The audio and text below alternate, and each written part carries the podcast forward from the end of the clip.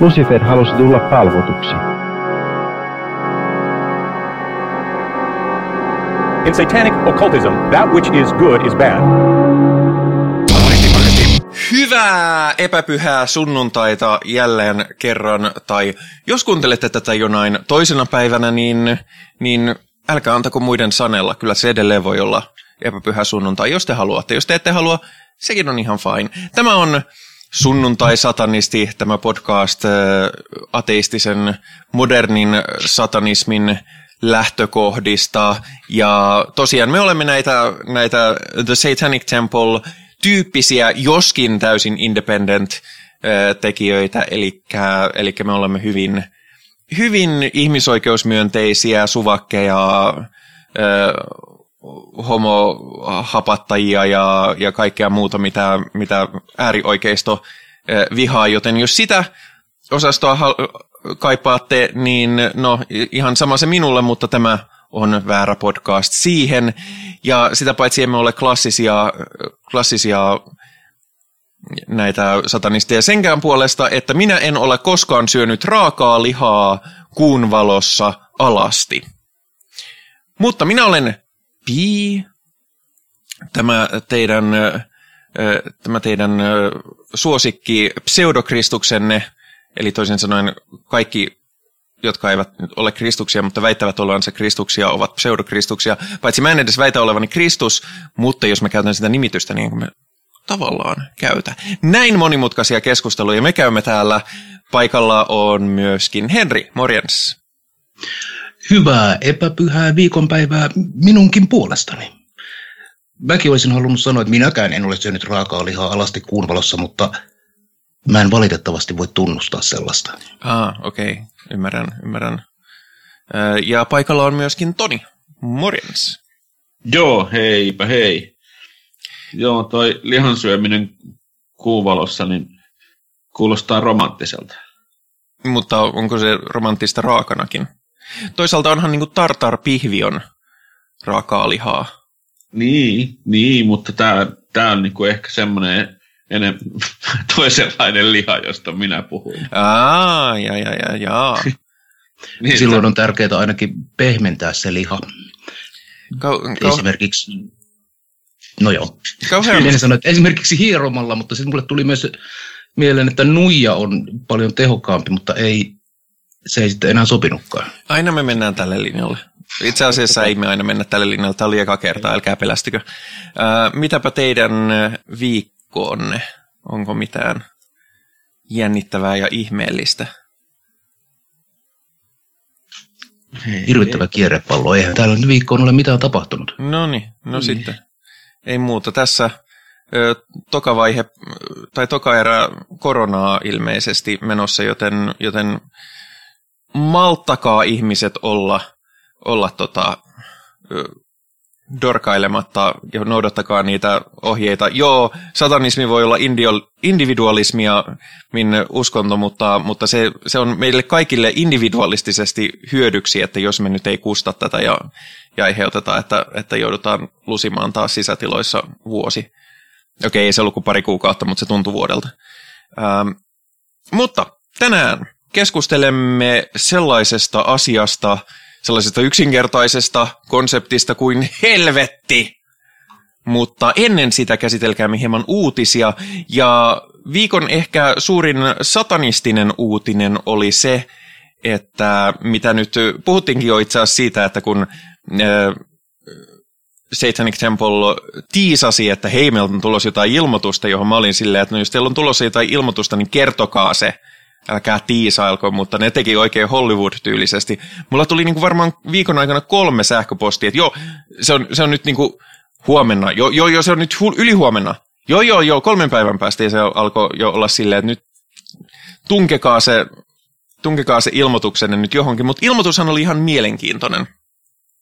He ovat siis, he ovat siis intronneet tällaisen uh, satanic Abortions äh, hankkeen, minkä tarkoitus siis on suoraan taistella äh, Jenkkien hyvin pitkälti kristillisestä perinteestä tulevaa abortti, äh, abortti taistelua kohtaan, koska siellä siis aborteista, vaikka, vaikka abortti on valtakunnan lain mukaan, se on laillinen asia, niin tätä on kaikkein, kaikin mahdollisin tavoin yritetty vähentää ja estää ja tehdä mahdollisimman hankalaksi, niin nyt sitten, koska siellä on nämä vahvat uskonnonvapauslait, niin The Satanic Temple taktisesti ottaa kantaa, että, että hei, että abortit ja aborttien vapaus kuuluu meidän uskontoomme. Joten hei, mites meidän uskonnolliset vapaudet? Tässä koko uutisessa on jotain äh, ihanan karnevalistisen niin kuin, huonoa makua ja hirveän hauskaa puolta. Mä, mä rakastan tätä. Mikään ei ole mun mielestä hauskempaa kuin äh, se, että jaa, kyllä tämä aborttihan on meidän saatanallinen sakramenttimme. Se on niin kuin briljanttia. Joo, siis tämä ei sinänsä tullut mulle yllätyksenä sitten, kun tämä tuli tämmöisenä suurena ilmoituksena, koska ne on puhunut tästä asiasta jo tosi pitkään. Jackson Blackmore, joka nyt tietysti ei ole enää virallisesti osa TSTtä, niin sehän on tehnyt erityisesti tosi paljon tällaista niin kuin, uh, abortti-informatiivista työtä, taidetta ja muuta. Silloin oli muun muassa se 48 tunnin elokuva, jossa vaan kuvataan sitä yhtä nuorta naista, joka joutuu sen 48 tuntia odottamaan hotellihuoneessa, että se voi, voi sinne aborttiin mennä, mikä siis on täysin turha sikäläinen laki. Ja et siinä mielessä tämä ei tullut mulle mitenkään puskan takaa. Itse asiassa mä olin vähän yllättynyt, että eikö tätä ollutkaan käyty vielä oikeudessa tätä asiaa läpi. Mutta tässähän on idea on se, että, että käännetään niin kuin Jenkkien hyvin oikeus laitoslähtöinen lainsäädäntö sitä itseään vastaan, että, että käytännössä ne odottaa, että joku haastaisi, joku, joka haluaa abortin, niin haastaisi osavaltion oikeuteen siitä, että hei, minä haluan abortin ja minun ei tarvitse noudattaa näitä typeriä venkslailuja, niin kuin tarpeettomia ultraäänitutkimuksia tai tämän tämmöisiä, koska, koska minun uskontoni nyt vaan sanoo, että, että jos abortin haluaa tehdä, niin se nyt vaan kuuluu asiaan. Joo, ja siis varsinkin TST äh, tota, äh, nämä periaatteet tulee tässä vahvana mukaan, että siinä vedotaan ainakin kolmanteen ja viidenteen. Eli one's body is inviolable subject to one's own will alone. Niin kun se kuitenkin on, on niitä, niitä isoimpia asioita, on noin periaatteet, niin, niin tässä on kaksi. Ja belief should conform to one's best scientific understanding of the world ja niin edespäin. Kyllä. Näistä puhuttiinkin viime jakso läpensä, mutta tässä tulee hyvin erittäin hyvä esimerkki siitä, miten käytännön elämässä näitä periaatteita voi, voi helpostikin tai hyvinkin noudattaa ja, ja tota, kääntää ne sille. Joo.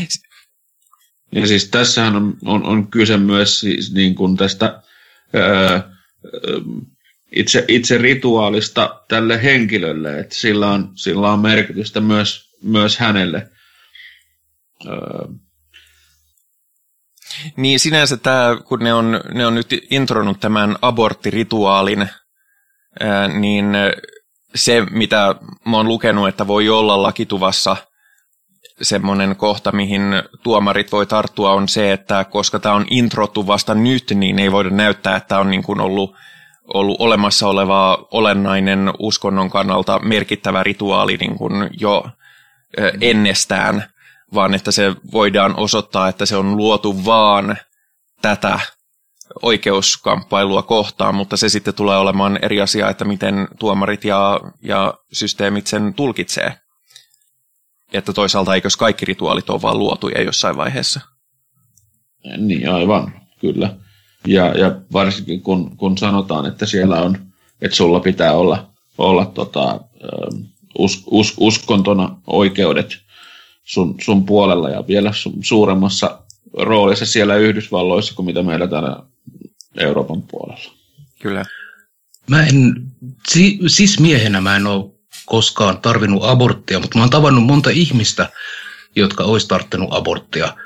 Et mulla ei sinänsä ole tarkkaa käsitystä, miten Suomessa ää, aborttijärjestelyt toimii, mutta käsittääkseni paljon paremmin kuin, kuin tuolla Rapakon takana. Lavein Church of Satan hän julkaisi välittömästi vastineen, jossa Church of Satan virallisesti tuomitsee tällaisen äh, aborttirituaalin ja he eivät myöskään tunnusta siis The Satanic Templeä oikeasti, oikeaksi, oikeiksi satanisteiksi. Mm. Eli tuolla Church of Satanilla on, tulee, tulee ilmi tämmöinen niin kuin satanismin ortodoksisuus ja puhdasoppineisuuden ja vain me olemme oikeassa mentaliteetti. Ja mä en ole suunnaton fani asiaan. Mm.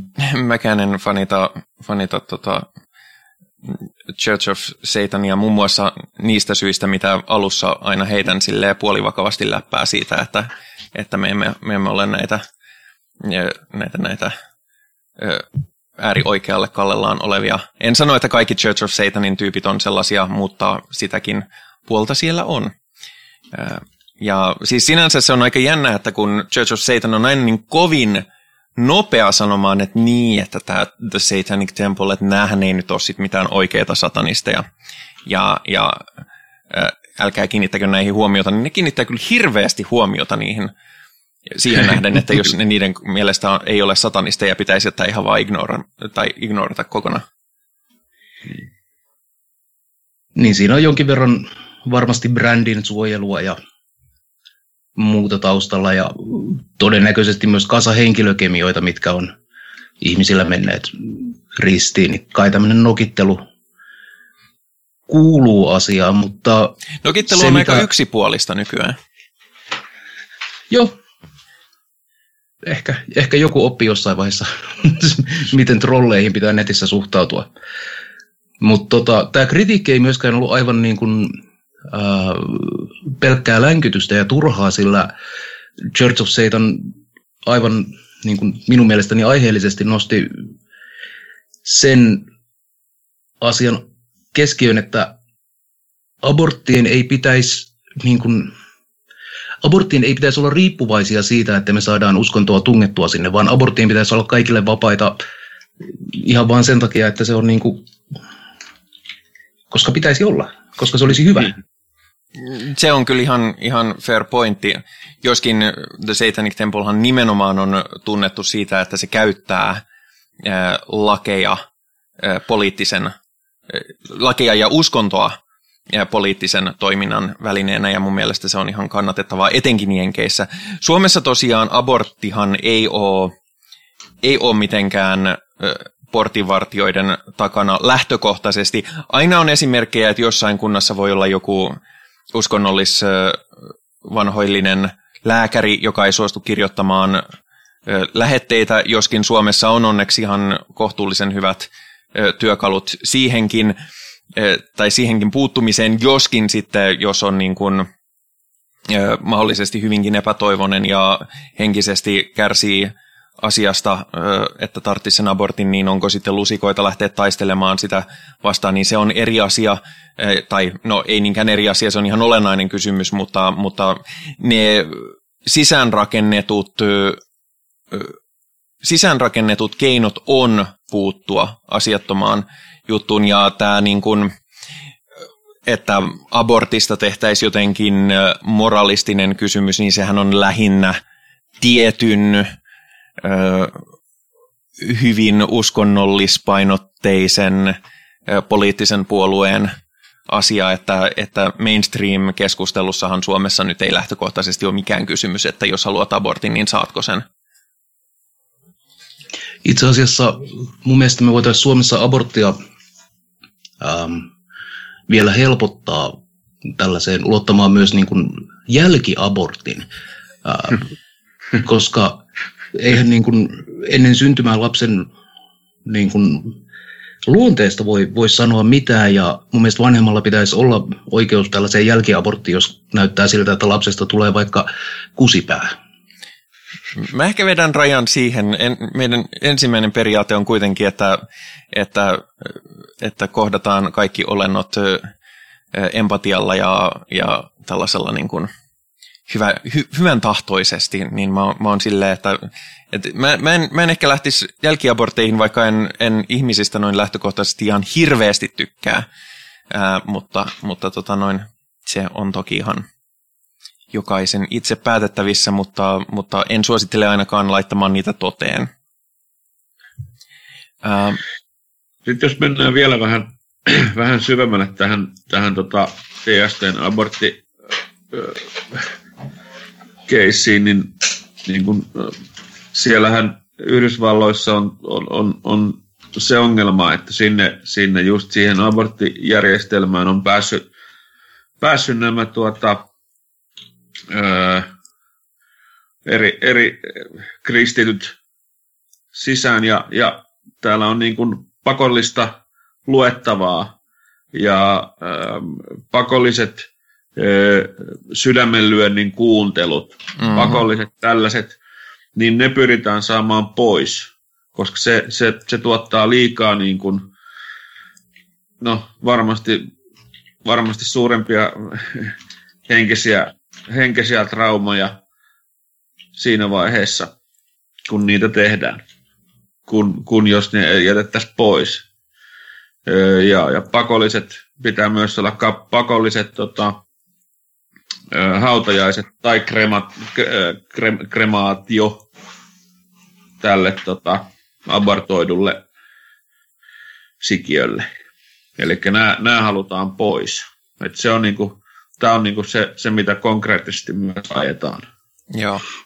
On ja noihan ei ole mitään muuta kuin sellaisia äh, hidasteita ja blokkeja, jotka on asetettu sen takia, että abort, niin kuin abortteja tehtäisiin vähemmän. Ne on tietoisesti laitettu hankaloittamaan aborttien saantia. Ja vaikka tuossa aikaisemmin sanoin, että Church of Satanilla oli pointti, että tänne ei pitäisi olla tällaista niin kuin uskonnollista niin kuin sekoilua, vaan että meidän toiminta pitäisi perustua ihmisen hyvinvointiin, niin jos me saadaan tällaisella uskonnollisella sekoilulla muutettua näitä lakeja, jotka heikentää naisen asemaa yhteiskunnassa, niin jos se on tyhmää, mutta toimii, niin sitten se ei ole tyhmää. Niin ja siinä on se, että kun uskonnollisella sekoilulla se, ne on jo saatu sekaisin, niin, niin sitten se on ihan perusteltu että minusta, että uskonnollisella sekoilulla ne sitten ehkä saadaan takaisinkin. Joskin tietysti olen tyytyväinen, että asun maassa, jossa ei tarvii mennä tähän, vaikka itse lisääntymiskyvyttömänä ihmisenä en aborttia tarvikaan, mutta, mutta, tota, ää, mutta jos, jos sellaista tarvitsisin, joko henkilökohtaisesti tai kumppanini, niin kyllä mä olisin aika silleen niin kuin, kyllä mä olisin myös barrikaadeilla, jos joku, joku setä tulisi sanomaan, että, ja ne on pääasiassa setiä, jotka tulee sanomaan, että joo, että eihän semmoinen käy päinsä, koska, koska kyllä minä tiedän paremmin, miten, miten tämä pitää tehdä. Joo, ja tämä on lähinnä, lähinnä niin kuin Yhdysvalloissa kristityt, jotka, jotka nämä, nämä on määrännyt. Kyllä ja, ja heidän niin sanottu pro-life. Niin, tai se on pro-life siihen asti, kun ne synnyt, sen jälkeen ei ole mitään väliä. Nimenomaan. Joo, ja kuolemantuomio on ihan fine. Se on ihan fine. Ja Joo. se, että ihmisillä ei ole mitään perusturvaa, niin sekin on ihan fine. Joo. Öö, aseet on ihan fine. Enemmän kuin fine. Jeesuskin käytti paljon aseita. Ammuskeli rynkylä vähän väliä. Kyllä. Oi että. Mm-hmm. Henriin on selkeästi tekee vaikutuksen mun biblinen tuntemus tässä kohtaa. Joo, ja... kyllä. Tämä oli. Mä, olin, mä olin ihan unohtanut kokonaan nuo jakeet, mutta kyllähän se niin Matteuksen evankeliumista taitaa olla. Joo, joo, joo, kyllä, kyllä.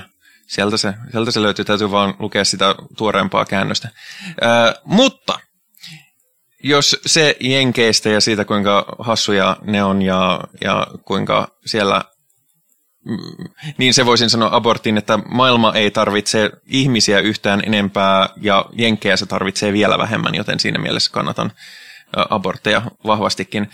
Mutta tämänkertainen aihe ei ole abortit, koska siitä ei olisi varmaan kauheasti puhuttavaa. Sen sijaan tänään puhumme hilpeästä aiheesta, eli helvetistä. Mikä on helvetti? Mistä tulee helvetti? Tällaisena myyttinä ja miten satanistit, ö, satanistit suhtautuvat helvettiin. Mehän tietysti kaikki joudumme sinne jos kysyy ihmisiltä, mutta se ei haittaa, koska mehän tietysti haluamme sinne, jos kysyy joltain toisilta ihmisiltä. Ähm, mistä puhumme, kun puhumme helvetistä? Niin, yleensä jos me puhutaan helvetistä, niin me tarkoitetaan spesifisti kristillistä helvettiä. Ja siitä oletettavasti tälläkin kertaa. Sillähän on juonteet tuolla pakanuudessa oikeastaan, mikä on mun mielestä hyvin mielenkiintoista, koska juutalaisuuteen ei kuulu käsitys tuonpuoleisesta oikein mistäkään.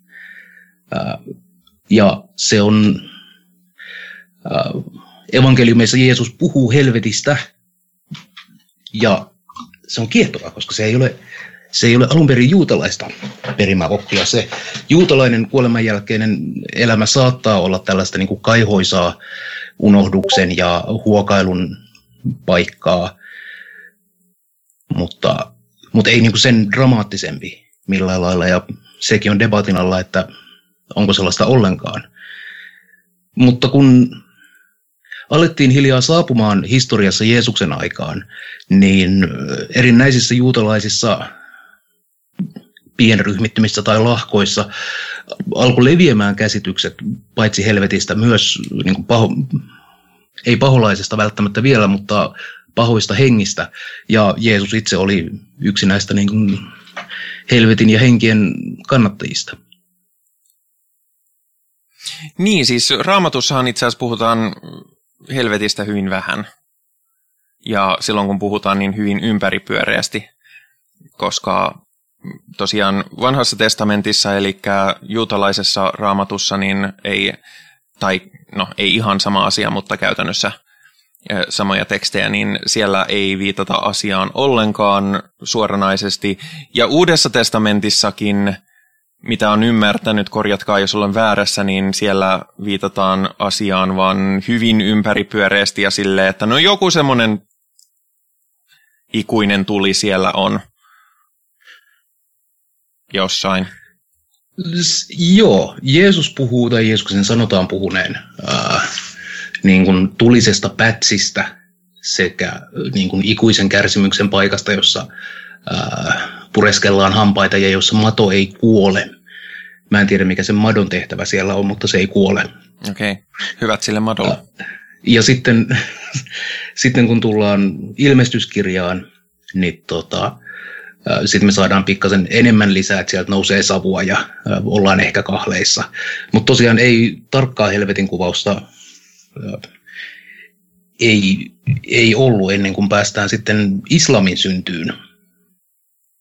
Niin ja siis se, mitä mä luin, että helvetti on pitkälti tullut hellenismistä ja helleniaalisella aikakaudella, jossa on yhdistetty sitten helleniaalisia käsitteitä, niin kuin, siis uskonnothan on symbioosi, kulttuurillinen symbioosi siinä, missä kaikki muukin meidän kulttuurihistoriamme, niin, niin sieltä sitten keksittiin, että hmm, hmm, että hellenistisestä, että tulisiko siellä joku helvetti.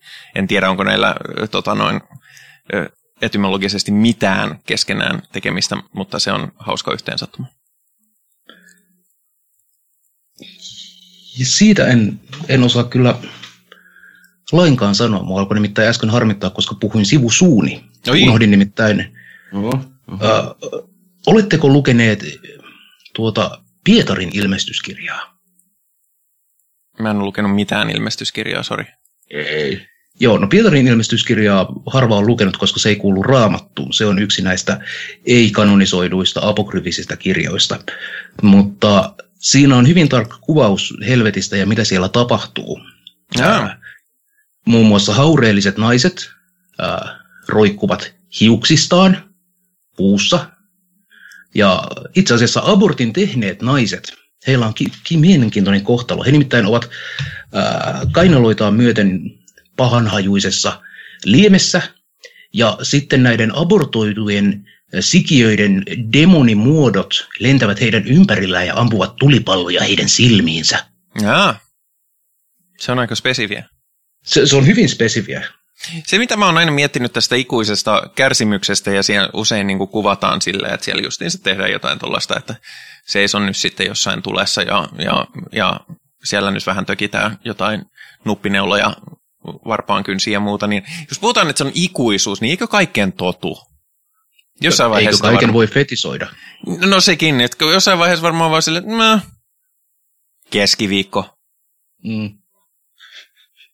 Joskin eikö, eikö jossain tota, noin raamatun teksti soki, että, että jonain viikonpäivänä helvetissä olevat kadotetut sielut lepäävät ja tulevat, tulee bilettämään vai?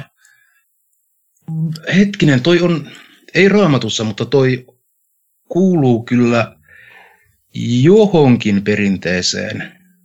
Mä voin myöhemmin, mä voin koittaa etsiä sitä, Joo. mutta kuulostaa tutulta.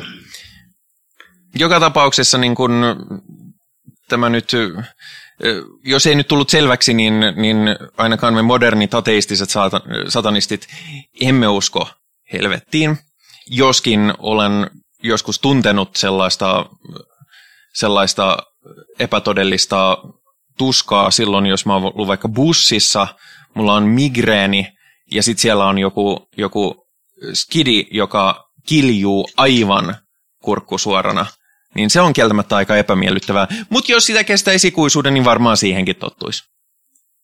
Hmm. Kyllä. Äh, Milton kadotetussa paratiisissahan lausui äh, kauniisti, kun saatana poistuu helvetistä, siis saatana löytää keinon, tai löytää helvetin portit ja keinottelee itsensä helvetin porteista vapaaksi, mutta maan päällä huomaa, että ää, hän ei ole painut helvetin tota, kauhuja, vaan kantaa niitä ikuisesti ää, mukanaan.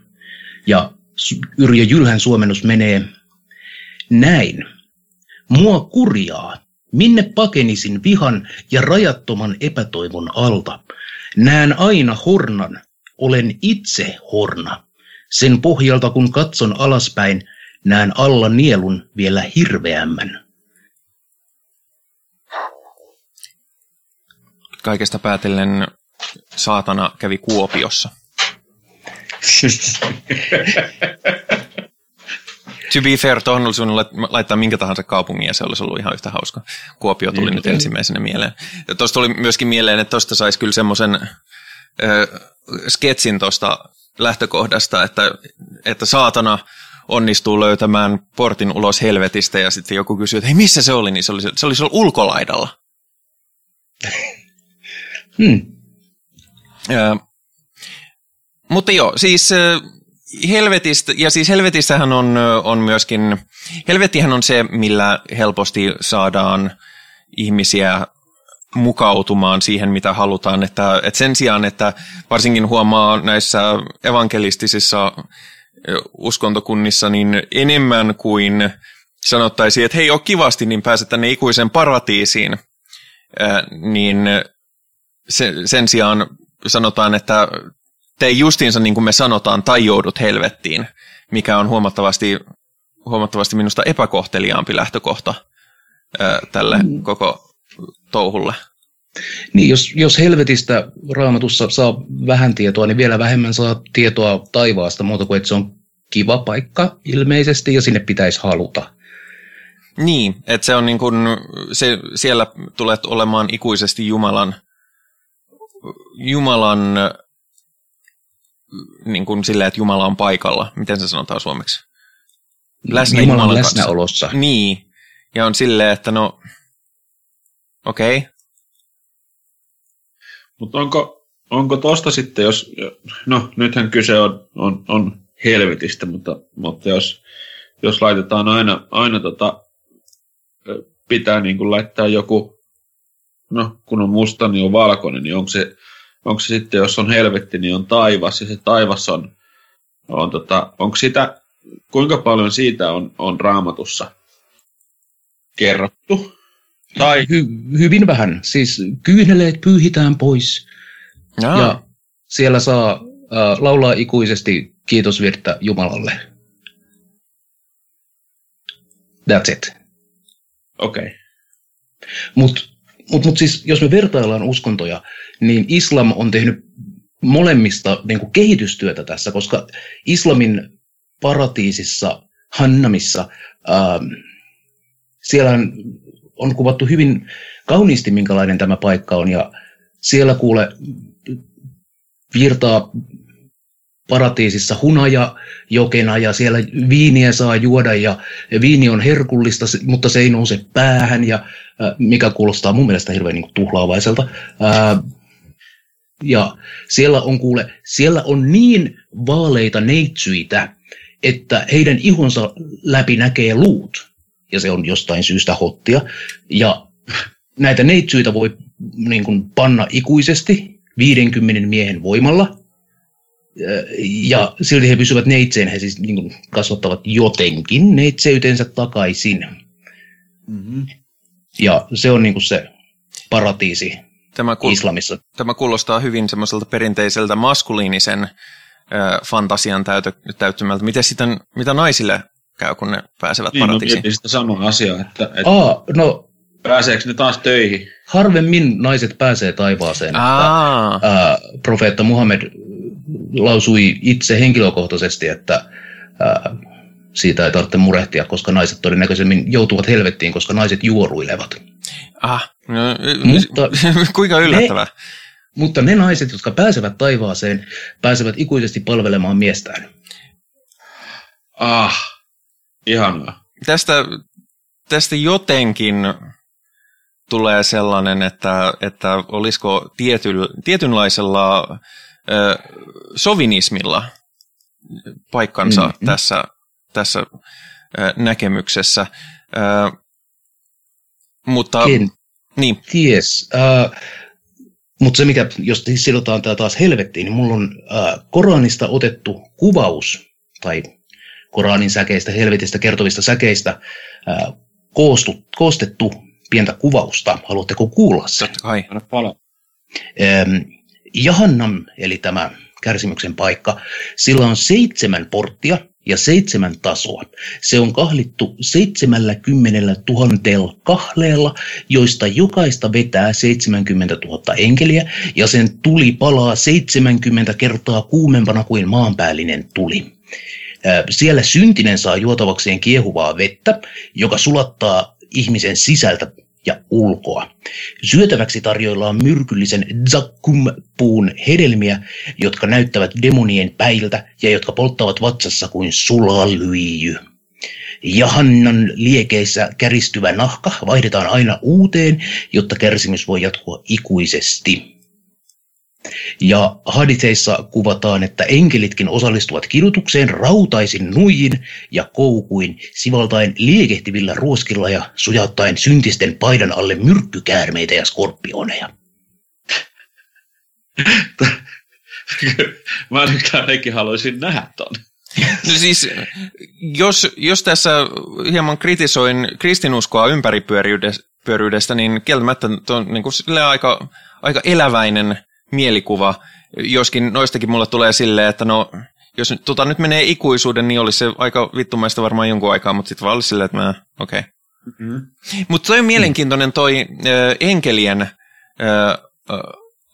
liittyminen siihen. Meillähän, siis kristinuskohan perinteisesti pistää kahtia, että, että mm, helvetissä on demoneita ja demoneista varmasti keskustellaan jossain vaiheessa erikseen, koska ne on kovia tyyppejä ja, niin ne on helvetissä ja sitten enkelit on taivaassa, mutta itse asiassa tota, juutalaisessa mystisismissä ää, niin, niin siellä myös kuvataan, että, että joo, helvetissä on, on demoneita, mutta siellä on myös ankaria enkeleitä.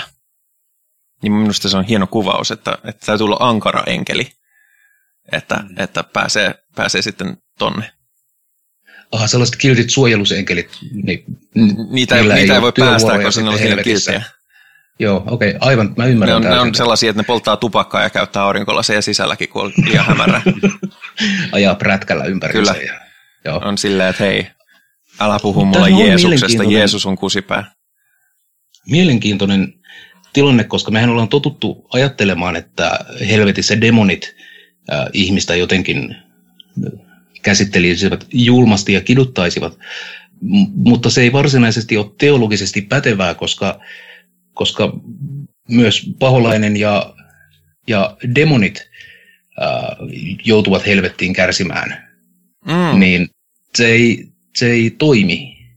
Ää, ja tästä me saadaan kiittää aika pitkälti paitsi kirkkotaidetta, niin enemmän määrin Dante Alighieriä, joka jumalaisessa komediassaan kuvasi hyvin tarkasti, ää, mitä ne pahat henget siellä helvetissä sitten tekevät. Ja sieltä löytyy myös mielenkiintoista ää, helvetin kuvausta. Joo, siis ö, tämähän on myöskin semmoinen muutos aikakausien välillä tämä, että, että ennen tosiaan langennut enkeli, eli Lucifer, niin hän, hän myöskin kärsii siitä, että, että voi perseet täällä ollaan. Kun sitten taas myöhemmin tuntuu, että, että saatanan kuvaus on muuttunut enemmänkin sellaiseksi, että se on se paha tyyppi, joka nauttii ihan valtavasti tästä, että jes, pääsen, pääsen kiduttamaan kadotettuja sieluja, että, että ihan paras päivä ikinä. Keskiviikko. niin. Mutta nykyteologiassahan sitten on näitä, mitä teologisessa koulukunnassa kutsutaan humanistisen hapatteen suuntauksissa, jossa pyritään selittämään pois helvettiä ja että tällainen niin kuin annihilaatio-oppi voisi olla paikallaan, että kenties helvetti on se, että ihminen, ihmisen sielu vaan katoaa ja ei ole mitään ikuista kärsimystä. Paitsi jos on ollut hurskas, niin sitten pääsee taivaaseen, mutta syntiset ei varsinaisesti, niin heitä ei rankaista, he vaan eivät pääse osallisiksi bileistä. Ja, ja sitten on, äh, on myös suuntauksia siitä, että helvetti ei ole ikuinen. Esimerkiksi Suomen oma profeetta ja äh, ihan, ihan autenttinen herranmies, jolla on suora yhteys kuulemani mukaan taivaaseen, Jouko Piho, ää, olette saaneet, saattaneet kuulla hänen ää, aika ajoin ilmastuvia lopun ajan tiedotuksia, että nyt ne ovat alkaneet ää, ja milloin tulee maailmanloppu. Hän on tämän alan asiantuntija. Niin, eikö tässä kuussa pitänyt olla yksi näitä, näistä? Aivan varmasti joo. Mutta Jouko Pihohan kannattaa sitä opinsuuntaa, että helvetti ei ole ikuinen, vaan että jopa paholainen saa lopulta anteeksi ja pääsee taivaaseen. Oho. Niin ja tästähän tullaan sitten protestantismin lähtökohtaan, että hei Jeesushan jo kärsi meidän synnit meidän puolesta, joten jos sä vaan uskot, niin kyllä sä taivaaseen pääset, teit sä mitä tahansa paskaa maan päällä. Joo, hmm. mä kuulin taas tässä yhden toisen, toisenlaisen version tosta, että, että Jeesus antoi synnit anteeksi siihen kuolemaansa mennessä tehdyt synnit. Aa, niin että esimerkiksi kastamattomat pakanat ennen Jeesusta olisi kaikki päässeet niin kuin... Kyllä. Ai hitto. Kyllä ne aina keksii jonkun, jonkun tota, teknisen, teknisen systeemin, mutta, mutta sitten se, kun se on no. silleen, että anna anteeksi kaikki synnit, niin, niin tota, no, itse, itse en pidä pidä sitä kauhean todennäköisenä, että, että Jeesus nyt oli oikeasti maisemissa ja teki justiinsa niin kuin niissä kirjoissa sanotaan, mutta, mutta jos se oli, niin, mm. niin kyllä mä vähän niin kuin skarppaamista kannattaisin tähän, tähän niin kuin kaanoniin. Joo, kyllä. Mutta Lutherhan oli äh, kova helvetin kannattaja ja äh, muisti, muisti kyllä kertoa, että helvettiin joutuvat kaikki todennäköisesti. Ja että se on, helvetti on hirvettävämpi kuin ihminen saattaisi edes kuvitella.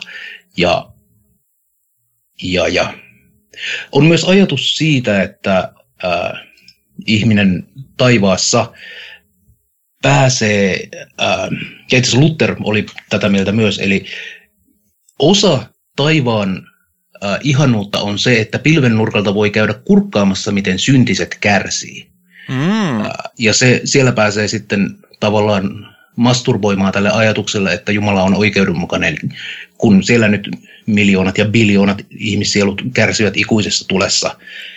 Ja kun Martti Lutterilta kysyttiin, että eikö tässä sitten niinku empatia herää, kun näkee ihmisten kärsivät, niin Luther sanoi vakaalla saksalaisakksentillaan, että niet, ei todellakaan, siitä vaan nauttii, kun syntilliset kärsii. Joka kertoo ehkä jotain Martti Lutterista, joka on jos Jeesusta en pidä välttämättä todellisena historiallisena hahmona, niin Martti Luther aika varmasti oli todellinen historiallinen hahmo. Martti Lutherilta muuten tulee mun suosikki sitaatti kautta aikojen, joka kuuluu, että Aus einem versagten, otan uudestaan, Aus einem versagten Arsch kommt kein fröhlicher Furz. Eli alakuloisesta takapuolesta ei saa iloista pierua.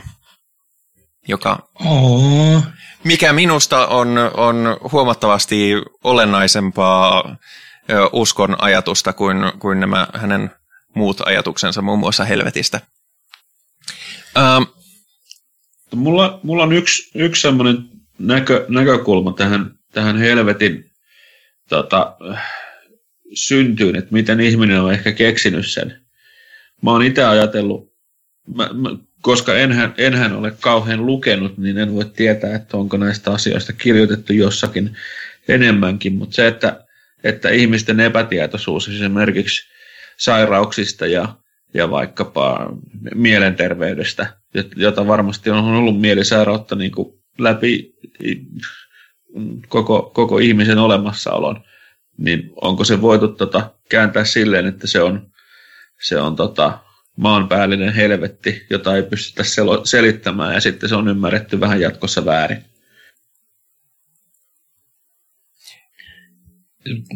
No, ajatus äh, kuoleman jälkeisestä elämästä jossain muodossa on hyvin arkkityypillinen tai äh, sanotaan niin lajityypillinen ihmiselle.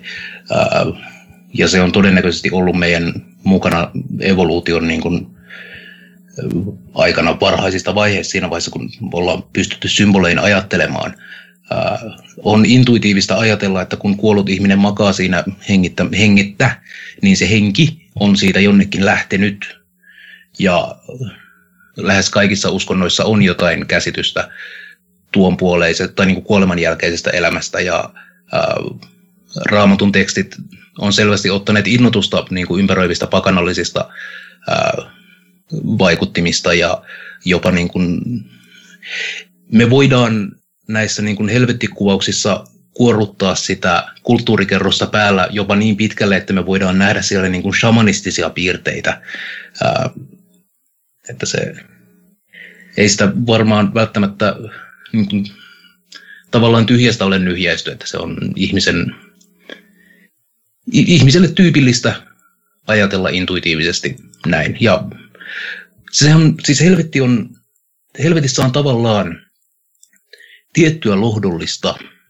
Nimittäin helvetti tarjoaa äh, toivon siitä, että jossain vaiheessa perseet tervataan ja kaikki saa ansionsa mukaan, koska me joudutaan näkemään yhteiskunnassa niin, niin paljon vääryyttä ja me nähdään maailmassa, että pahat ihmiset tekee pahoja tekoja, eivätkä kärsi siitä. Päinvastoin niin niitä palkitaan toimii. siitä. Aivan, aivan. Ja me, niin kuin, maailmasta tuntuu puuttuvan äh, kaikkivaltian oikeudenmukaisuus, mikä ehkä kertoisi siitä, että se kaikkivaltiuskaan ei ole paikalla.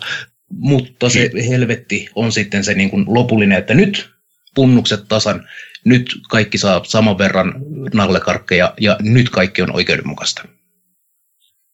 Ja sitten kun asia jätetään tarpeeksi ympäripyöreästi, niin sitten sit voi itse päättää siinä matkan varrella, että mitkä ne on niitä juttuja, jotka olisivat niinku oikeasti hyviä ja mitkä oli niitä juttuja, jotka oli oikeasti pahoja.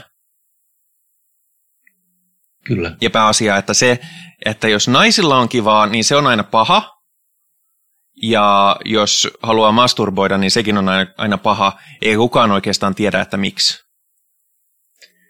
Se vaan on. Se vaan on, koska, koska ylipäätään niin kun se, että jos on kivaa, niin sit on huono. Ja sehän on siis monet ortodoksijuutalaiset perinteet hän edelleen nimenomaan panostaa siihen, että, että oli mitä tahansa kuinka siistiä, niin muistuta itsellesi aina, että oikeasti on kuitenkin ihan perseestä. Hmm.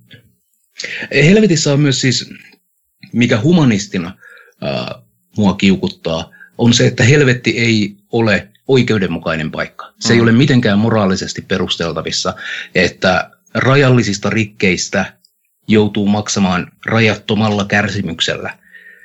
Se ei, se ei ole oikeudenmukaista.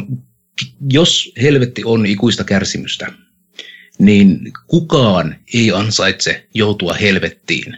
Ei missään nimessä. Se on täysin epäinhimillistä. Adolf Hitler, äh, vaikka siis ansaitsee kaiken paska, mitä hänen päälleen kaadetaan, ei ansaitse ikuista helvetin kärsimystä. Minkälainen täys sadistinen, moraalisesti rappiolla oleva kusipäinen ja pikkumainen Jumalan täytyisi olla, jotta helvetti olisi niin kuin edes harkintalistalla. Se on, se on hyvä pointti. myöskin siinä tulee se, mikä mulla on ollut ihan vakava kysymys, vaikka sitä sille humoristiselta kannalta kyselinkin tai esitinkin tuossa aikaisemmin, on se, että voiko mikään kärsimys olla ikuista. No, koska Jumalalle kaikki on mahdollista, niin jos Jumala sanoo, että tämä on ikuista, niin sitten mm. se on ikuista. Mutta siis just se, että no siis monestihan sitten lievemmissä versioissa helvetti kuvataan nimenomaan vain Jumalan poissaolona, joka näin niin kuin esimerkiksi minulle, jos nyt sattuiskin käymään niin hassusti, että, että, että jollain täysin käsittämättömällä yhteensattumalla tämä kristillinen näkemys olisikin täysin oikeassa, niin, niin Jumalan poissaolo ei oikeastaan olisi kauhean erilaista kuin mitä se on nyt. Niin on sillä, että no, ihan jes.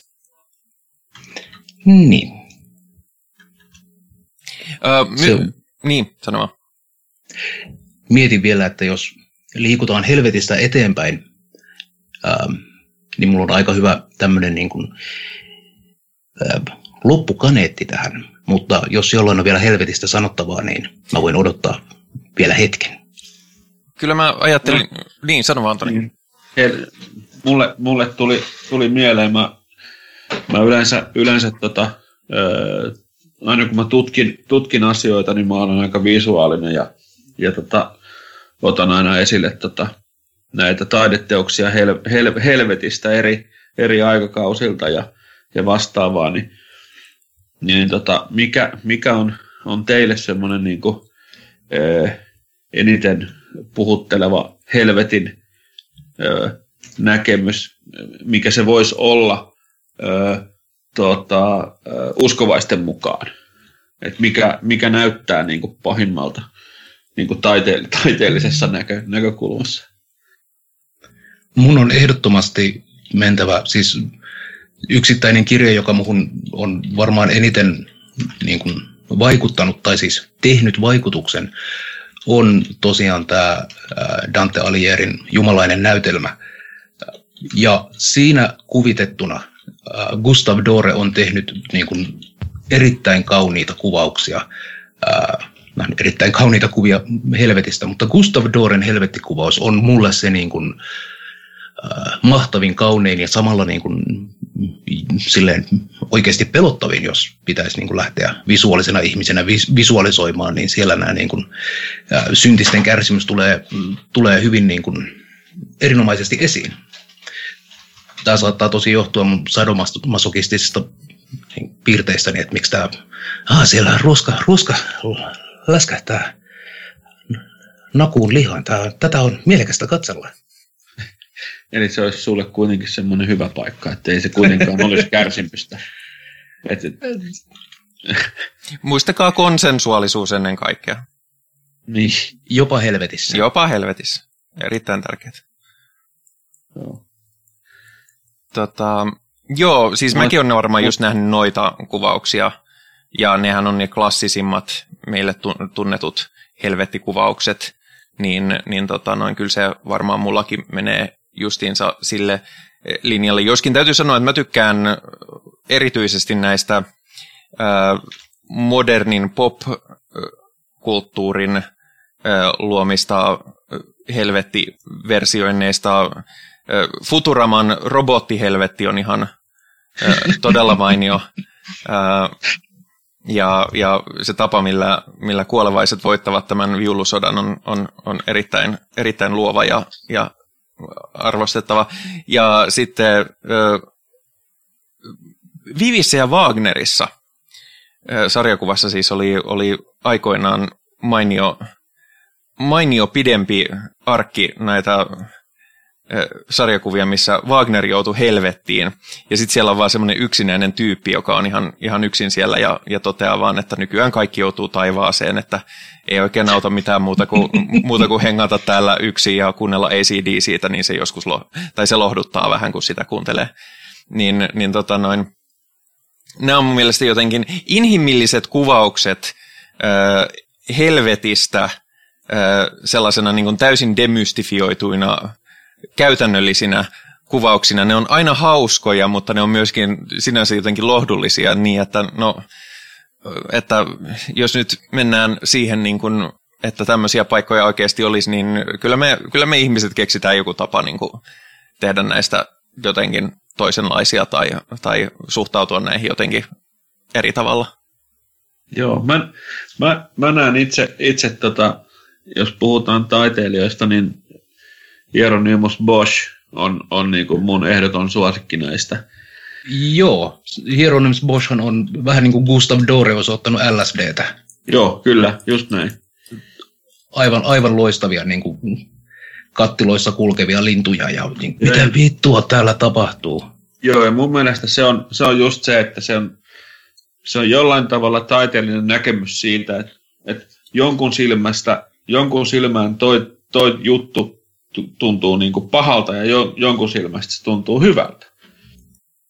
Että jos minä katson Hieronymus Boschin helvettikuvauksia, niin, niin ne on niin vitu siistejä mestoja, että siellä mä haluan olla. Et, et, niin. Sinänsähän, niin kun puhuttiin tästä niin kuin, helvetin kehittämisestä, kehittymisestä ja, ja pakana uskontojen vaikutuksesta tähän, niin, niin mielenkiintoista tosiaan on se, että alun perin hän juutalaisuudessa ja juutalaisessa perinteessä kuoleman jälkeen ei oikeastaan varsinaisesti ollut mitään. Että se oli vaan semmoinen, niin kuin, että kuolleet joutuu jonkinlaisen varjojen maailmaan, josta, josta ne vaan kuiskaavat ja, ja niin kuin, ei oikeastaan ole – erityisemmin mitään ja, ja sinne päätyy riippumatta siitä, miten, miten nyt maa, maan päällä meni, ää, mikä sitten taas vastaa paljon niin kuin tyyliin ää, pohjoismaisia ää, viikinkiuskontoja ja muussa, missä kaikki, kaikki menee samaan paikkaan ja, ja sitten ne kuvataan ää, mitä erilaisimmilla tavoilla. Ää, mutta yksi mikä oli, niin tota, juutalaisessa mystisyydessä myöskin on jaettu, koska taivas on jaettu seitsemään, niin, niin myös helvetti on jaettu seitsemään. Ja ö, ne on siis, ö, ne on, ja sitten myöskin sen lisäksi on joitain, joitain muita termejä, joissa, joihin, jotka liitetään. Täällä on paljon tota, heavy-bändeistä tuttuja, tuttuja taiteilijanimiä, muun muassa Abaddon ja tällaiset. Mutta, mutta tämä, mikä oli mun mielestä erityisen tylyä, niin on se, että, että vaikka joo, tiedän, että, että, että Venäjällä tämä ihmisoikeuksien ja demokratian tilanne on tällä hetkellä hu- huono, niin minusta silti on vähän tylyä sanoa, sanoa yhtä, yhtä helvetin alaluokkaa duumaksi. Ne, täältä nimittäin löytyy Duma, myöskin ne, ne on, jollakin ne on hauskoja nimiä, niin kuin ää, täällä on täällä on hetkinen yksi, mikä, mitä mä löysin. Siellä oli ää, Tit ja Ha ja Ven on, on tarttuva muta, eli se kuulostaa lähinnä vaan lievästi epäkäytännölliseltä, jos joka paikassa on, on tota, mutaa, joka tarttuu. Ähm, Aa, mutta ehkä siellä on joka paikkaan ylämäkeä. niin sitten se haittaa vielä enemmän. Niin, se on kyllä ehkä totta. Sitten, sitten on myöskin The Home, joka on vaan syvä meri. Ja se kuulostaa musta tosi siistiltä. Syvä, syvämeritutkimus on äärimmäisen kiehtovaa. Ja Tsoah Rotachat on kiehuvaa kakkaa, joka mulla ei ole hajuaistia, ei häiritse mua. Ja... Ei, niin kuin, että ei se kiehuvuus, vaan se kakka. No, mä voisin kuvitella, että jos kakkaa keittää, niin se haisee erityisemmän, erityisen ö, ikävältä. Ja, ja siinä on taas se, että okei, se kiehuu ympärillä, joo, varmaan se sattuu vähän aikaa, mutta kun vähän aikaa on ollut, niin siihen vaan tottuu. Ö, ja mitäs näitä on muista. Mutta joo, näitä, ehkä täällä, ne oli ne hilpeimmät, mutta, mutta tota, siinä mielessä tosiaan tämä, niin kuin, että päästään siitä, että nuo eh, kuoleman jälkeen ei ole elämää, kuoleman jälkeen on jotain, ja sitten ruvetaan jaottelemaan, niin tämä on hyvin johdonmukainen linja lähes kaikissa uskonnoissa, joista kylläkin sitten eroaa nämä tietyt buddhalaistyyppiset ja sellaiset uskonnot, joissa niin elämä on kierro, kiertokulku ja, ja oikeastaan se, että tullaan takaisin tänne on se ikävä vaihtoehto. Niin. Mikä nyt kun katsoo no. ikkunasta ulos, niin joo, kyllä mä näen. Niin. niin no siis näkee, näkee. perusidea on se, että olemassaolo on, on kärsimystä ja silloinhan olemassa olemattomuus on paras juttu ikinä. Mä kyllä saan siitä kiinni. Koska mun mielestä Joo. Mä, itseni kanssa mä tuun niin huonosti välillä toimeen, että mä oon silleen, että, että se niin kuin ikuinen elämä jossain tuntuu tosi ärsyttävältä. Joo, Toki reinkarnaatio-opissa on siis ihan niin kuin aktuaalisia epämukavia seurauksia. Ensinnäkään se, että se ei ole totta, häiritsee mua niin kuin lähtökohtaisesti. Ah, mutta, mutta Spoiler myös se, että, warning. Ää, jos sä näet itseäsi alemman ihmisen, eli ihmisen, jolla on ää, huonompi asema yhteiskunnassa tai taloudellinen asema tai joka on syntynyt äh, jollain tavalla haasteelliseksi ja, tai että hänellä ei ole jalkoja, niin äh, reinkarnaatio-opissahan on, että ihminen syntyy sellaiseen kuin ansaitsee. Mm. Eli siellä tämä niin kuin perseiden tervaaminen tulee sitä kautta, että ää, äh, jos teet kauheasti ilkeyksiä, niin sitten synnyt ää, kehnompaan kehoon. Ja jos olet, olet tehnyt hyvää, niin sitten äh, tavallaan äh, aina parempaan kehoon ja sitten lopulta et synny ollenkaan. Ja tässä nyt on semmoinen, että jos olet tehnyt paljon tyhmää ja syntiä, niin sitten saatat syntyä vaikkapa naiseksi. Ai, ai, ai, ai. Paha homma. Upsista. Siinä kohtaa Mutta, voi kysyä, että näin niin kuin transfeminiininä ihmisenä, niin, niin tämä on monelta kohtaa vielä ärsyttävämpää kuin se, että jos olisi nainen, niin kuinka, kuinka helvetin paha mun edellinen elämä vo, voikaan olla ollut.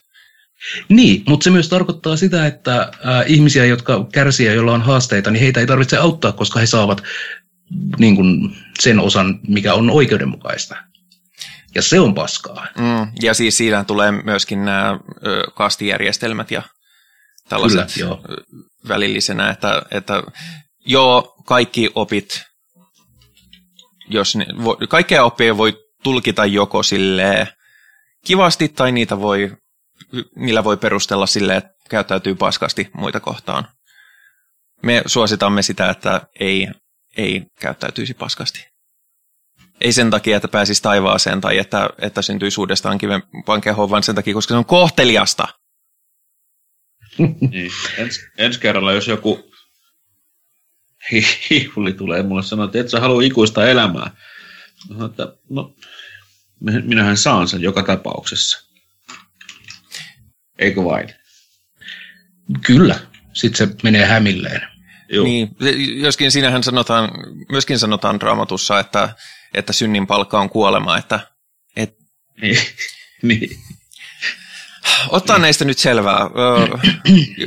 Jonkinlainen tota, kustannustoimittaja tähän, tähän kokonaisuuteen selkeästi olisi kaivattu.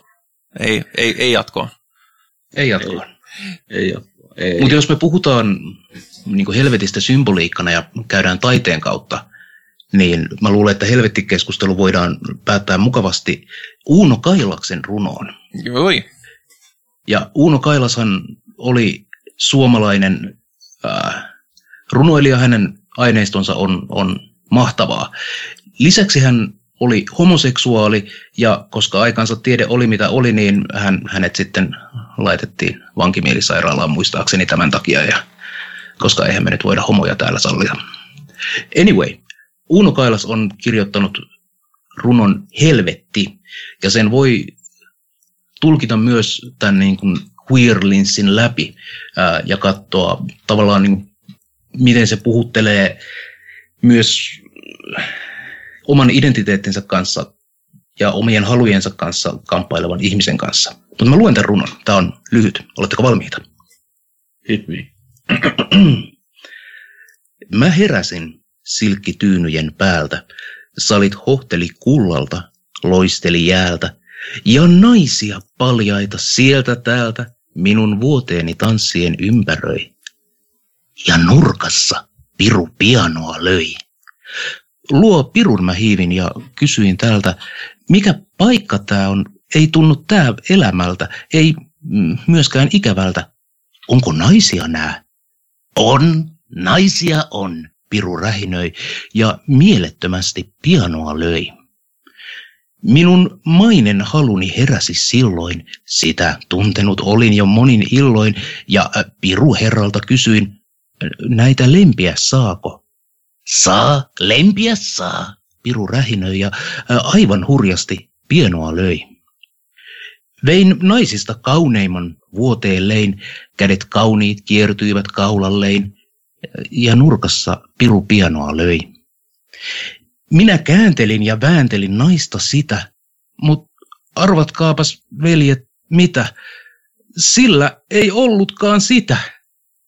Minun ruumiini himosta kihelmöi, luo pirun, mä hiivin ja kysyin tältä, kuinka olla näin voikaan? Ei helvetti, tää muuten oiskaan, piru rähinöi ja kuin mieletön hyppi ja pienoa löi.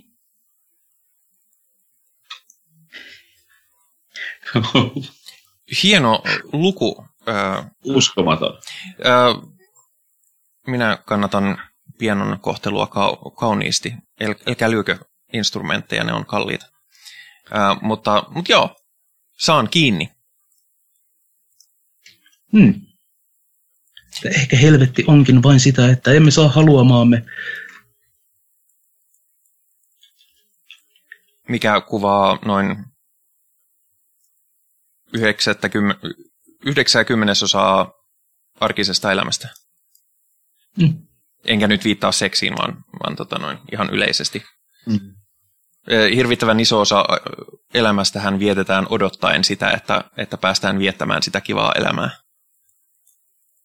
Ja se on semmoinen, mitä, mistä mä ainakin yritän päästä irti.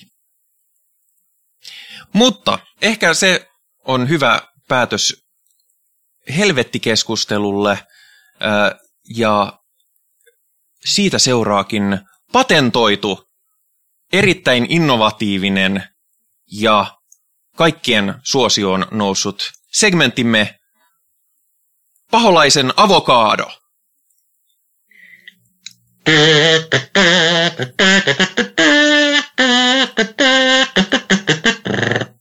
Se oli ehkä yllättävä biisivalinta, mutta mennään sillä. Kyllä, ja tämän päivän paholaisen avokaadossa, joka siis tulee tästä ähm, englannin kielen termistä The Devil's Advocate. Ähm, minä haluaisin tänään kyseenalaistaa sen, että miksi täällä promotaan kiltteyttä ja empatiaa. Nimittäin olemmeko me jotain saatanan kukkahattuja, jotka rakastavat koko maailmaa ja kaikkia ihmisiä vai mitäs täällä on nyt tekeillä? sillä minä ainakin tunnen kiukkua ja vihaa ja olen käyttäytynyt julmasti ja pikkumaisesti ihmisiä kohtaan, jotka niin ansaitsevat. Ja se on minulle myös osa satanismia.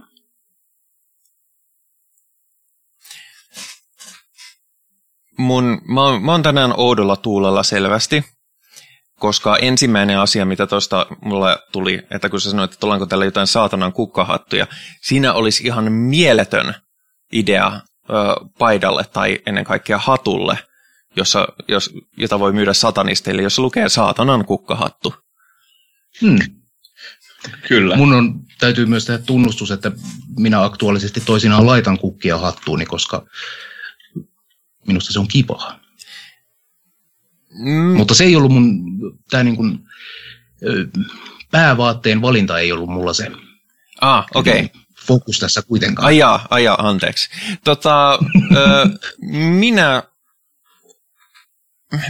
no siis, mä en oikeastaan näe tässä silleen satanistista aspektia, koska, koska itselleni satanismista tulee hyvin vahvasti sellainen, että minä olen niin kuin minä olen ja antaa muiden olla niin kuin muut ovat, kunhan ei vahingoita toisiaan. Ja siinä mielessä, jos sä näet asian näin, niin ihan fine, kunhan käyttäydyt muita kohtaan ainakin ihan niin kuin, rationaalisesti. Itse Mä olen silleen hyvin perusempaattinen ihminen. Itse asiassa ilmeisesti mulla on ihan taipumusta tuohon erityisherkkyyteenkin, koska, koska mun empatia usein paukkuu jopa ihan yli sille, että, että mä kärsin joistain asioista enemmän kuin ne ihmiset, joiden niistä kuuluisi kärsiä, niin mulle on hyvin, hyvin niin kuin vahvasti se, että mä en, mä en halua olla – muille ikävä, koska, koska mulle tulee siitä paskaa olo, vaikka, vaikka olisikin tilanne, että, että joku jollain mittarilla kattoiskin sen ansainneensa. Mulla on myöskin se, että, että jälleen kerran mä en halua lähteä tähän, tähän arviointiin siitä, että kuka on ansainnut mitä tai kuka on käyttäytynyt hyvin erityisen hyvin tai erityisen huonosti muuta kuin, niin kuin ihan yleisinhimilliseltä tasolta, koska jos mä otan itselleni sen vallan määritellä sen, että, että tämä ihminen on ansainnut tätä ja tämä ihminen on ansainnut tätä, niin sitten mä annan sen vallan yhtä arbitraarisesti myös kaikille muille. Ja siitä, siitähän sitten rumaa jälkeä seuraa, jolloin sitten ollaan, ollaan muun muassa no, Venäjällä, missä, missä tota noin, homoja kun hakataan kadulla, niin poliisit kirjaimellisesti tulee taputtamaan, että hyvä, tätä lisää. Ää, niin, niin tota, mä näen, mä näen kaiken ikävän olemisen ja retribuution ja tällaisen mä näen hyvin, hyvin kaltevana jyrkänteenä, koska, koska mä en uskalla antaa sit sellaista niin valtaa kenellekään, myös itsellenikään. Hmm. Mä en ole aivan vakuuttunut. Mulle tämä on, mulle tää on yllättävän helppo. Tää on vaan niin kuin, älä, älä vaan ole toiselle mulkku. Saanko mä jatkaa mun vastaan väittämistä? No, paljon. Mitä jos, mitäpä jos, äh, on sellainen tilanne, että mulkkuna olemisesta on hyötyä mä en usko, että vaikka me kivasti niin kuin ajatellaan eikä haluta pahaa kenellekään. Ja siinä olen pitkälti samaa mieltä, että on ihan vaan keskenäisen yhteiselon vuoksi hyödyllisempää olla olematta mulkku. Ja me voidaan tehdä moraalisia argumentteja sen puolesta, että me ei esimerkiksi väkivaltaa käytetä. Ää, mutta mitäpä jos meillä on esimerkiksi sellaisia tilanteita, että meidän täytyy nyt vähän ikävästi ja mulkusti sanoa natsille, joka muuten äh, kävisi kimppuumme. Mä en usko, että meistä kukaan haluaa soittaa gumbajaa natsien kanssa ja vaan nautiskella hyvistä pöhinöistä.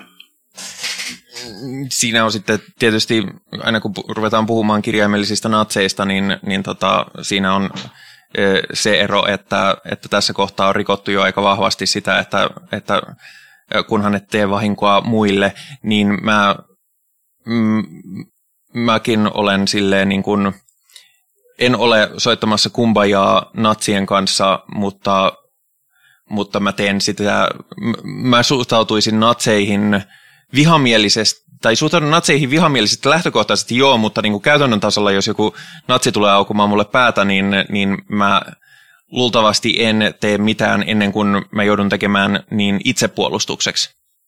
Ja itsepuolustushan on sitten käsite, jota voidaan miettiä tosi laajasti, Uh, mutta, mutta esimerkiksi mä oon, mä oon sellainen, että jos joku aukoo mulle vaan päätään, niin mä mitä todennäköisemmin en reagoi siihen mitenkään. Mä oon oppinut sen koulussa, kun mä oon Mulle opetettiin koulussa, että jos jättää kiusaajat huomiotta, niin ne lopettaa sen kiusaamisen. Mikä on muuten yksi maailmanhistorian suurimmista valheista? Ei toimi yhtään, mutta, Ei toimi. mutta, mutta tota, noin, mulla on jäänyt sellainen,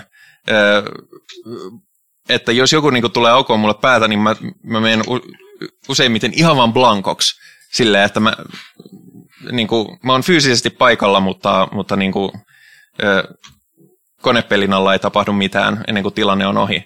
Niin... Totta kai, koska vuosia, vuosia ja vuosia vaan on sanottu, että ignore, ignore, ignore. Niin, mutta Sitten... siis siinä on, siinä on se hyvä sisään. puoli, että, että tota, mä, mä näen, tai se on, siinä siitä on ollut etu, että, että mä en, mä en lähde koskaan samalle linjalle ennen kuin on kyse itsepuolustuksessa. Onneksi mistään fyysisestä itsepuolustuksesta ei ole koskaan täytynytkään, tota, ei ole täytynyt turvautua, ö, mutta, mutta henkinenkin itsepuolustus on sellainen, että kyllä niin kuin ihmisen täytyy aika monta kertaa härkkiä ennen kuin multa tulee jotain, mutta, mutta sitten, sitten mä melkein kehuisin, että mä olen aika hyvä vittuilemaan takaisin.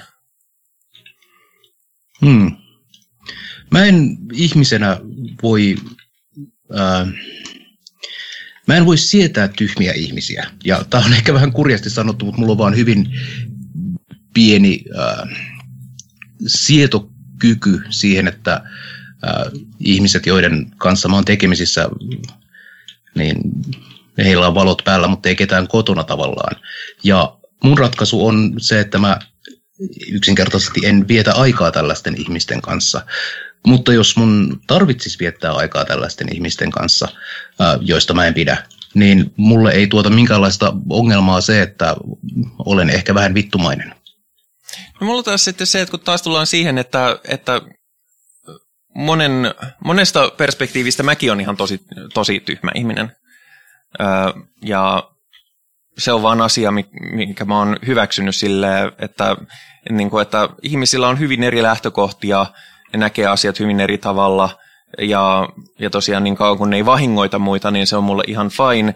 Ja mä oon monessa kohtaa tyhmä, mä, oon, mä, oon, mä olen kuitenkin ihminen, mä olen pohjaluonteeltani paikotellen hyvinkin ahne ja laiska ja, ja sitten taas jätän ignoraan niin kuin joitakin asioita, mihin pitäisi kyllä kiinnittää elämässä enemmän huomiota ja, ja siinä mielessä, niin mä, mä en jotenkin, mä, nä, mä näen sen itse nostamisena semmoiselle jalustalle, mihin mulla ei ole mitään objektiivista, ö, objektiivista oikeutta nostaa itseäni.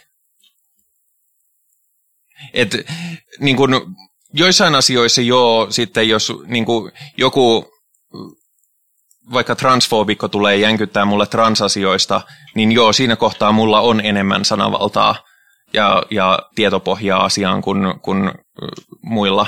Mutta, mutta jälleen se on hyvin spesifistä, spesifeistä tapauksista, että yleismaailmallisesti mä en, mä en vaan katso, että mä voin laittaa itseäni siinä, sillä tavalla itseäni toisten yläpuolelle.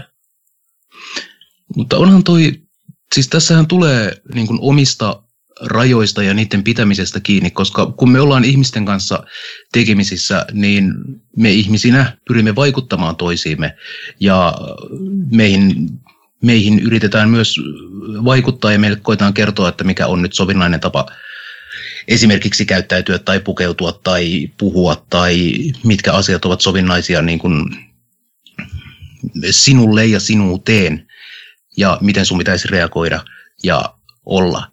Ja ihmisellä on tarpeellista pitää huoli näistä itsensä rajoista ja tarvittaessa sitten pahoittaa jonkun mieltä, vaikka, vaikka siitä paha mieli tulisi, niin ihmisen on pyettävä puolustamaan itseään. Ei pelkästään niin kuin fyysiseltä uhalta, jonka otit esimerkiksi, vaan myös niin kuin sosiaaliselta painostukselta. No mutta sitten on kyse itsepuolustuksesta. Aa, sä lasket sen tuota kautta. Kyllä, ja sitten sen pitää olla erittäin niin kuin hyvin selkeä tilanne, että milloin mä voin katsoa, että tässä kohtaa voin itse puolustautua, että hyvä esimerkki on mun sarjakuva, jossa jos joku vallassa oleva ihminen aukoo päätään vaikka köyhyydestä tai transsukupuolisuudesta tai, tai mistään muusta asiasta, mistä katson, että tai on, on perusteltua olettaa, että niillä ei ole todellista käsitystä. Esimerkiksi Nalle Valruusilla ei ole, ei ole ymmärrystä siitä, millaista, millaista on olla köyhä tässä ajassa. Kellään siis ihmisellä ei ole käsitystä millaista on olla transihminen, kellään naiseksi identifioituvalla ei ole kokemusta siitä, millaista on olla mies ja päinvastoin, niin, niin s- sitten mä vittuilen asiasta niille sarjakuvassa. tai päinnaamaa tai muuten, mutta, mutta tota, silloin onkin kyse hyvin spesifeistä. Mä en, mä en voi tehdä siitä mitenkään yleismaailmallista, että hei, mun mielestä toi on vähän urpo, niin minäpä vittuilen. Hmm. Mutta tämän takia tämä The Satanic Templein ää, toimintaohje ja miten se menikään, että kohdellaan ihmisiä empatialla? Joo. Empatialla ja, ja myötätunnolla.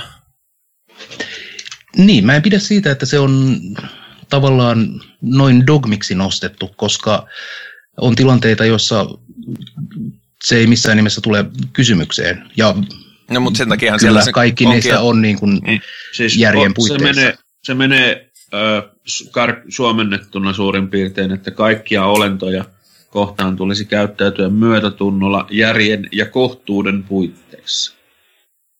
Harmillisen ympäripyöreää sanankäyttöä, äh, mutta Mut, mutta, mutta. mutta mielenkiintoinen keskustelun alo- aloitus ja, ja mä, mä kyllä arvostan näitä näkemyksiä niissäkin kohdissa, kun mä en henkilökohtaisesti ole ihan samoilla linjoilla, mutta siinähän on juuri se, se iloinen asia, että, että se ei ole minulle mikään ongelma.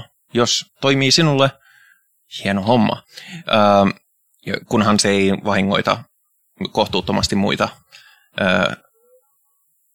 mutta se oli ehkä meidän tämänkertainen paholaisen avokaado. Se oli aika pitkä paholaisen avokaado meidän normaaliin, mutta ei se mitään.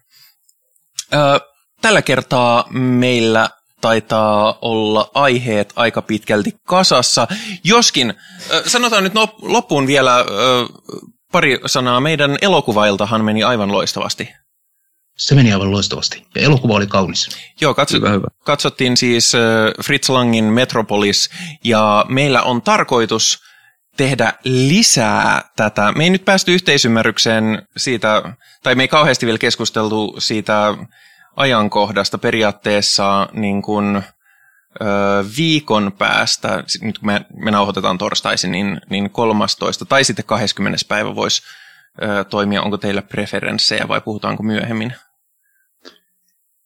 Jos me puhumme myöhemmin, niin äh, onko jo olemassa jonkinlaista paikkaa, josta tietoa tällaisista asioista saa no, mutta suhteessa sunnuntai-satanisti? Kyllähän, kyllähän sellainen on, nimittäin nämä elokuvaillat vietetään sunnuntai-satanisti esittää Discord-kanavalla, joka löytyy Discordista, ja linkki tälle kanavalle löytyy esimerkiksi meidän YouTube- kommenteista, tai siis siinä kuvauksesta.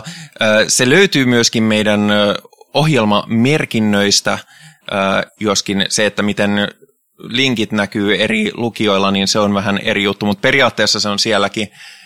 Ja sitten tietysti meillä on nyt myös oma Facebook-sivu, jonka oh. nimi on Sunnuntai Satanisti. Sinänsä mä, mähän olen hyvin vastentahtoisesti Facebookissa, että jos et ole Facebookissa, niin ei mitään hätää. Ja myöskin kannattaa pitää joo, muistaa se, että se on julkinen sivu, joten jos tykkäät siitä, niin se näkyy. Eli jos olet saatana kaapissa, niin, äh, niin tota, sitten sitten tota noin, ei välttämättä halua julkisesti siitä tykätä, mutta se on siis julkinen sivu, joten sitä voi koska tahansa mennä katsomaan, ja sieltä löytyy kaikki relevantit äh, linkit äh, suoraan meidän RSS-feediin, meidän Spotifyhin, meidän Apple Podcast-juttuun, meidän YouTube-kanavalle, meidän Apple Podcastiin, ja kyllä myöskin sunnuntai-satanisti esittää Discord-kanavalle. Ja seuraava elokuva, minkä esitämme, on tanskalainen... Dokumentti kautta kauhuelokuva Hexen, joka kertoo noidista. Joten sitä Kyllä, Joka on, joka on varhaisen sinematografian niin kuin, ehkä kruunun jalokivi sanoisin minä. Se on niin uskomattoman kaunis elokuva ja toimii erinomaisena niin kuin, katsauksena noituuteen, sillä se on ihan hyvin tehty dokumentti siitä, mitä noidista on uskottu ja siellä myöskin näkee kuvauksia helvetistä. Niin näkee. Joten, onko, joten, pelot, onko se kuinka pelottava? Öö, 3,8 asteikolla öö, nollasta 7,5. Sen helvetin pelottavuus riippuu aivan siitä, että kuinka paljon sä pelkäät öö, kumipukuja. Tota, ja, ja, ja piimän kirnuamista. Jep. Se, on, se on myös aika... Se voi olla hyvin pelottava paikka. Kyllä. Niin voi ollakin. Mutta tota, halutaanko promota muuta? Henri, haluatko promota jotain? Joo, no, normaalit asiat, eli äh, Perkeleen temppeli, äh, sen voi löytää tuolta perkeleentemppeli.comista. Meillä on omat Facebook-sivut ja äh, Discord-palvelimet, joita käytämme kivasti, ja syksy lähestyy, niin olemme jossain päin Helsinkiä promoomassa transoikeuksia. Ja sieltä löytyy sekä minut että kaikki muukin yhteisö. Ei tässä muuta promottamaa taida ollakaan. Ja minut löytää ö, no, tästä podcastista, mutta myös elokuvaiheisesta podcastista Kinosilmä ja sarjakuvaiheisesta podcastista Yhdeksäs taide, kirjoitetaan yhdeksän piste taide, löytyy Facebookista ja sitten numero 9 taide.com löytyy myös nettisivut ja sitten minun sarjakuvani, josta on tulossa siis nyt syksyn aikana albumi, niin on piinmaailma.sarjakuvablogit.com. Haluaako Toni promota jotain? Ei tällä kertaa. Ei tällä kertaa. Näinpä ollen minä kiitän kaikkia ö, paikalla olijoita ja totean tähän loppuun vain, että voi helvetti.